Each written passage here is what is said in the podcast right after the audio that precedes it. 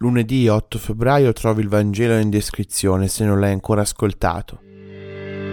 Ci sono giorni in cui il Vangelo ci racconta storie particolari, altri giorni in cui si limita a descrivere semplicemente ciò che accade. Questo essere quasi assalito dalle folle di Gesù è dovuto al fatto che in lui molti cominciano a vedere qualcuno a cui consegnare le proprie debolezze, fragilità, mancanze, malattie.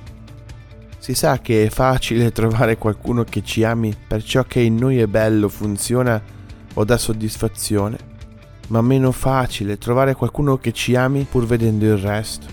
Nella prima lettura cominciamo ad ascoltare il libro di Genesi, oggi ascoltiamo l'inizio della creazione che ci ricorda che ogni cosa da Dio è creata buona e giusta, compreso ciascuno di noi.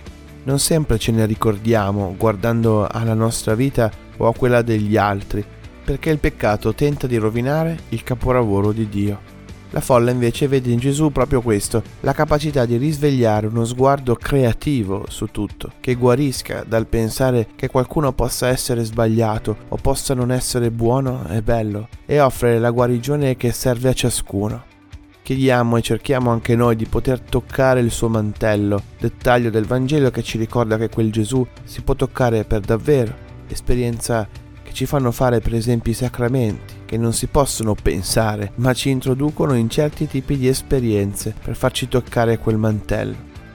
Chiediamo che anche la nostra preghiera sia fatta non per ragionare, ma per arrivare a toccare Dio. E un bel modo per capire se preghiamo davvero in questo senso è vedere se la preghiera ci porta a qualche scelta, altrimenti è solo teorica.